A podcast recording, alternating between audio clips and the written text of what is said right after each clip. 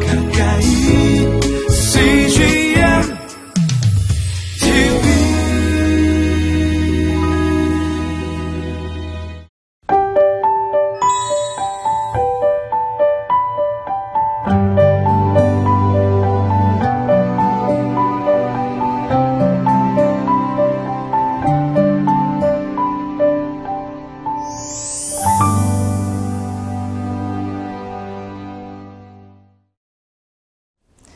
예수님은 공생의 3년 동안 12명의 제자들을 훈련시키시는 일에 매우 집중하셨습니다. 예, 이들과 함께 동고동락하시면서 가르치셨고 어, 주님의 마음과 뜻과 생각을 알려주셨습니다. 예수님이 그들에게 이처럼 집중하신 것은 그들을 향한 기대가 있었기 때문이죠. 그들을 통하여서 하나님의 원대한 계획을 이루기 원하셨습니다. 주님은 오늘도 우리에게 동일한 기대를 가지고 계시며 말씀하십니다. 오늘 우리 가운데 말씀하시는 주님의 음성에 귀 기울이시기를 바랍니다.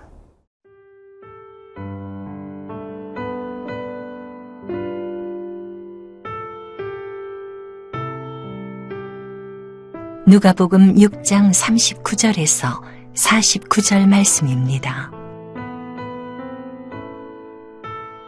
또 비유로 말씀하시되 맹인이 맹인을 인도할 수 있느냐? 둘이 다 구덩이에 빠지지 아니하겠느냐? 제자가 그 선생보다 높지 못하나 무릇 온전하게 된 자는 그 선생과 같으리라. 어찌하여 형제의 눈 속에 있는 티는 보고 내 눈 속에 있는 들보는 깨닫지 못하느냐? 너는 내 눈 속에 있는 들보를 보지 못하면서 어찌하여 형제에게 말하기를 형제여 나로 네 눈 속에 있는 티를 빼게 하라 할 수 있느냐? 외식하는 자여 먼저 네 눈 속에서 들보를 빼라. 그 후에야 내가 밝히 보고 형제의 눈 속에 있는 티를 빼리라. 못된 열매 맺는 좋은 나무가 없고 또 좋은 열매 맺는 못된 나무가 없느니라 나무는 각각 그 열매로 하나니 가시나무에서 무화과를 또는 찔레에서 포도를 따지 못하느니라. 선한 사람은 마음에 쌓은 선에서 선을 내고 악한 자는 그 쌓은 악에서 악을 내나니 이는 마음에 가득한 것을 입으로 말함이니라. 너희는 나를 불러 주여 주여 하면서도 어찌하여 내가 말하는 것을 행하지 아니하느냐?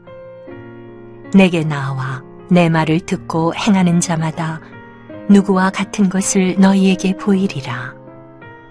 집을 짓되 깊이 파고 주추를 반석 위에 놓은 사람과 같으니 큰 물이 나서 탕류가 그 집에 부딪히되 잘 지었기 때문에 능히 요동하지 못하게 하였거니와 듣고 행하지 아니하는 자는 주추 없이 흙 위에 집 지은 사람과 같으니 탕류가 부딪힘에 집이 곧 무너져 파괴됨이 심하니라 하시니라.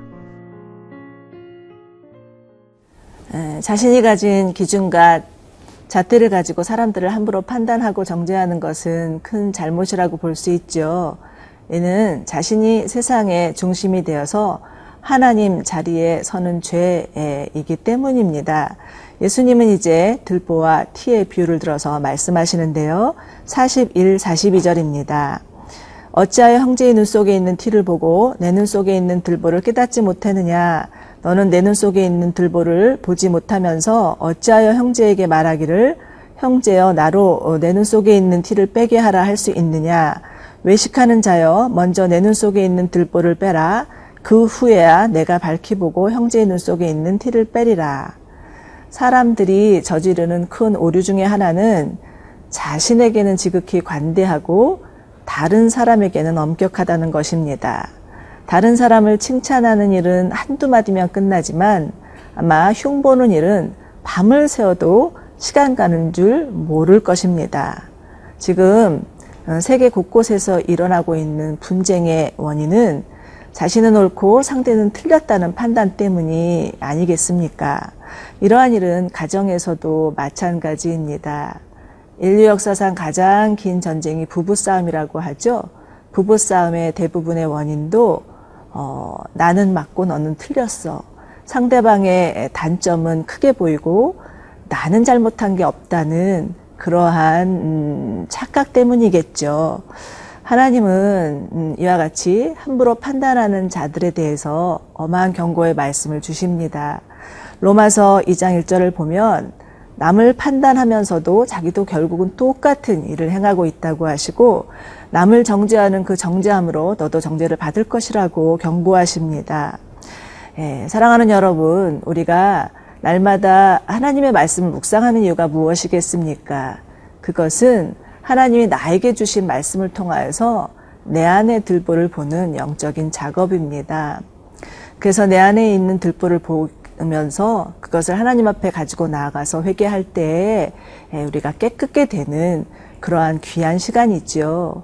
그리고 또한 자신의 그 들보를 보고 공동체 가운데서 고백하기 시작한다면 그 공동체 안에 엄청난 음, 파급 효과가 일어날 수 있습니다. 역사적으로 볼 때 우리나라에서 있었던 그 붕의 역사는 1907년 평양 그 장대현 교회였습니다. 당시 장대현 교회의 장로님이셨던 길선주 장로님께서 자신의 죄를 고백하기 시작한 것이죠. 자신이 사랑하는 친구의 돈을 횡령하였던 그 죄를 고백하였던 것이죠. 이것은 놀라운 영향력이 그 교회 가운데 일어났습니다. 많은 사람들이 자신의 죄를 고백하기 시작했고 그로 인해서 어, 부흥이 일어나게 되었던 것이죠. 어, 여러분 하나님의 말씀이 정말 우리 가운데 임하면 내 자에 있었던 들보가 보이기 시작합니다. 그리고 그 들, 들보를 보기 시작하고 그 죄를 고백하며 나아갈 때 반드시 공동체 가운데 있는 티들이 또 제거되는 그런 성령의 역사가 일어난다는 것이죠. 오늘 또 말씀을 묵상하면서 우리 안에 있는 들보를 보는 은혜가 있기를 원합니다. 그래서 이 들보를 주님 앞에 고백할 때 우리가 자유케 되는 일이 있고 또 형제 안에 있는 티들이 또 하나님 안에서 깨끗게 되는 그런 성령의 역사가 일어나기를 소망합니다.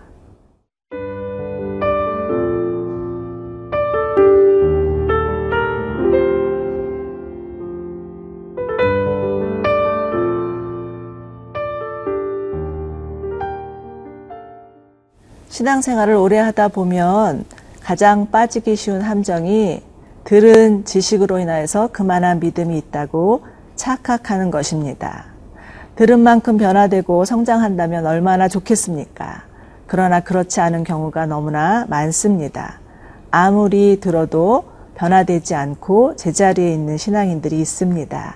경건의 모양은 있지만 경건의 능력이 없는 자들이 있습니다. 우리는 이러한 묵은 신앙을 경계해야 합니다.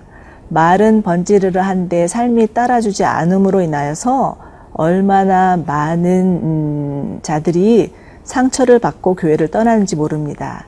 특별히 믿음의 가정에서 또 부모들이 그 삶과 신앙이 일치하는 것으로 인하여서 어, 또 하나님을 떠나는 자녀들이 있습니다.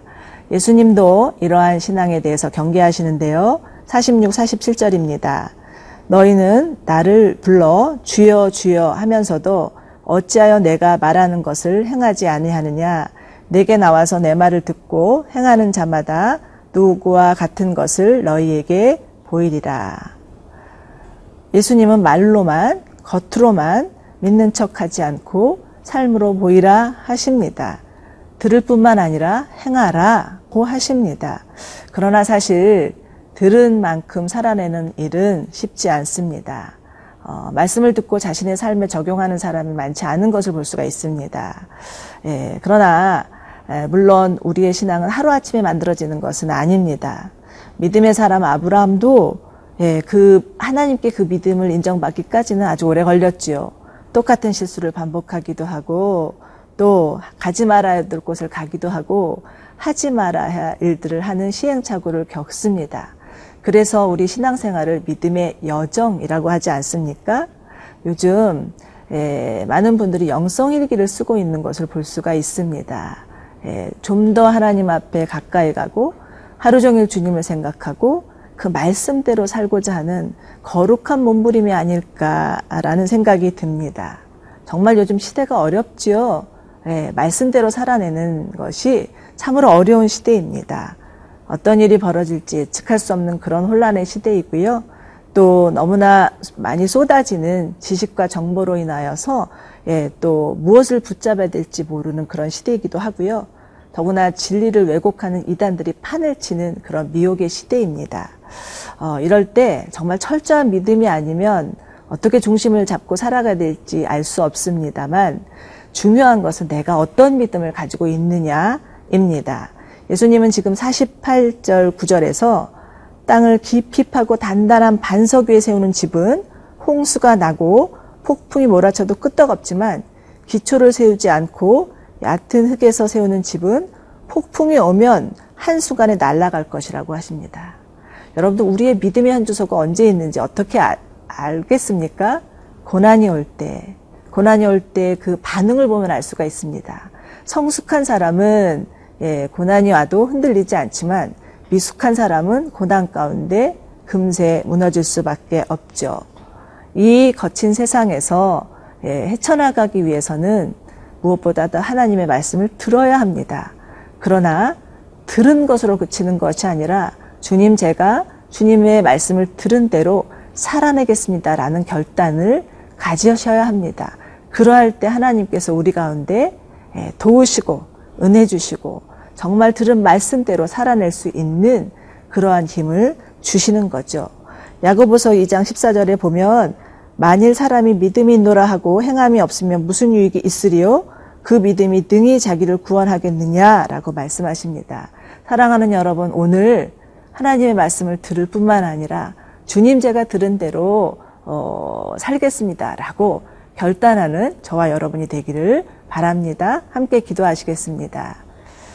하나님, 우리의 신앙이 정말 홍수가 나서 무너지는 신앙이 아니라 어떤 폭풍이 몰아친다 할지라도 단단히 견고히 서는 무너지지 않는 그러한 신앙이 되기를 소망합니다. 하나님, 저희로 하여금 오늘도 주님의 말씀에 귀 기울이게 하여 주시고 또 들은 말씀대로 살아낼 수 있는 믿음의 결단이 있게 하여 주시옵소서 예수님의 이름으로 기도드립니다. 아멘.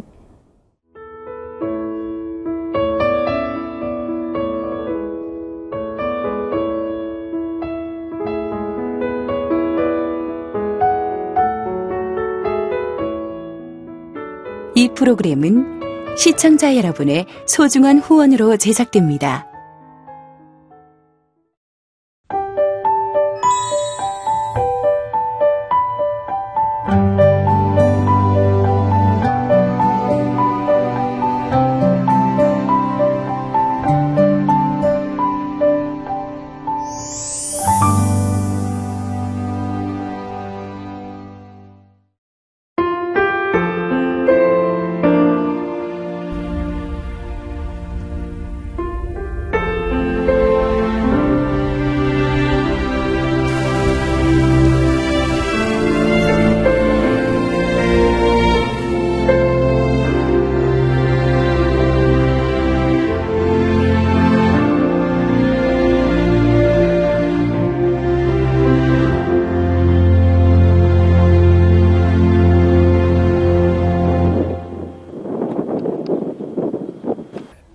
출근을 해서 일을 시작하려고 하는 그런 순간이었는데 전화가 왔더라고요.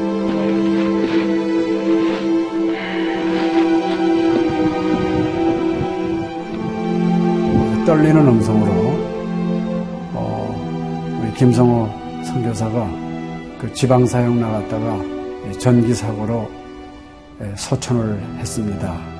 안 보이죠? 앞이 안 보이고 캄캄하고 막 하나님께 항의하는 기도만 나오더라고요. 하나님 이럴 수가 있습니까?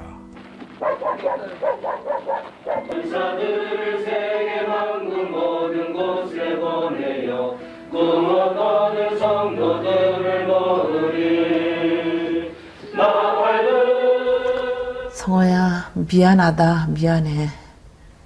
이렇게 그 생각밖에 없어요.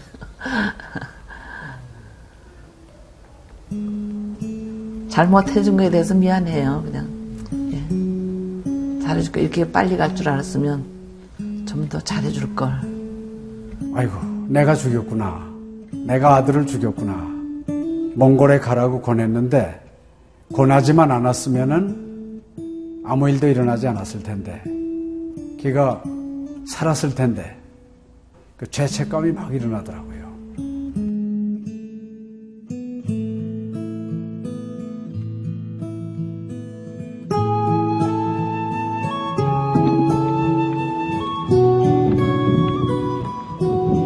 김성호 아들은 네, 네가 보낸 것이 아니라 내가 보냈다. 하나님께서 아들을 보내셨다고 하는 그런 음성으로 저희가 들려지는. 2000년도에 저희 아들을 그 울란바토르 날랑 공동묘지에 묻으면서 하나님의 속삭임이 제 마음에 있으셨어요. 예, 김여일아, 때가 되면 너도 와라.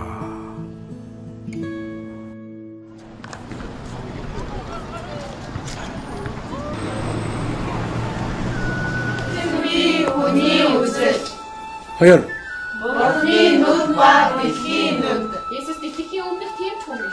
네, 이제는 여러분들은 새로운 시점을 해야 돼. 아다 먹기 싫을 때 봤어. 그걸 확실히 내가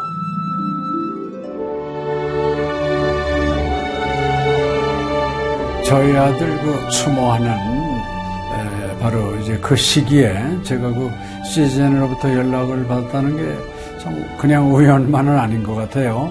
이 선교 현장에 그 교육 프로그램이 많이 빈약하기 때문에 TV 프로그램 같은 걸 통해서 그 조금 부족한 부분을 좀 보충했으면 하는 그런 생각을 늘 가지고 있었는데 아유 너무 참 좋다는 걸 느꼈습니다. 어, 하나님께서 또 저희 가정에 또 우리 제 사역지에 주시는 좋은 선물이 아닌가 저는 그런 생각을 좀 하게 되었습니다. одоо Монгол болохоор нэг яг христчсэн нефролог гэх юм бол нэг их байдаггүй. М, Тэр ганцхан зөвлөг ганцхан байдаг болохоор тэр нь ч гэсэндээ сая христнийг ингээд сайн үзүүлч ч юм уу тэ христийг яг шууд ингээд амжуулах ямарч боломжгүй байдаг учраас ярьж сонсож чадахгүй байсан мэд хүмүүс англи сурангаа судаан сурж байгаа учраас а тэрийг бас сонсоод ингэж уншаад тэтгэл хийж байгаа даа талархалтай нэг зүгээр ингээд нэвтрүүлэг гараагүй штэ тэгээд өхөө яг христчэн бусад орнууд маань яаж мөргөл өрөвд юм өөр бас тхэн хүмүүс ямар хөө байдлаар хүлээж авд ийм хөө байдлуудыг хүлээж авдаг байгаа юм. Монгол ирсэн СЖН-д нэвтрүүлгийнхаа даа тэгээ баярлаа. Тэг үнхээр баярлаа. Тэг амжилт хүсье аа. Амжилт. Сургууль дээр ин телевизийг бидлсэн баярлаа. Маш гоё. хайртай шүү. 사랑해요. 감사합니다. CGN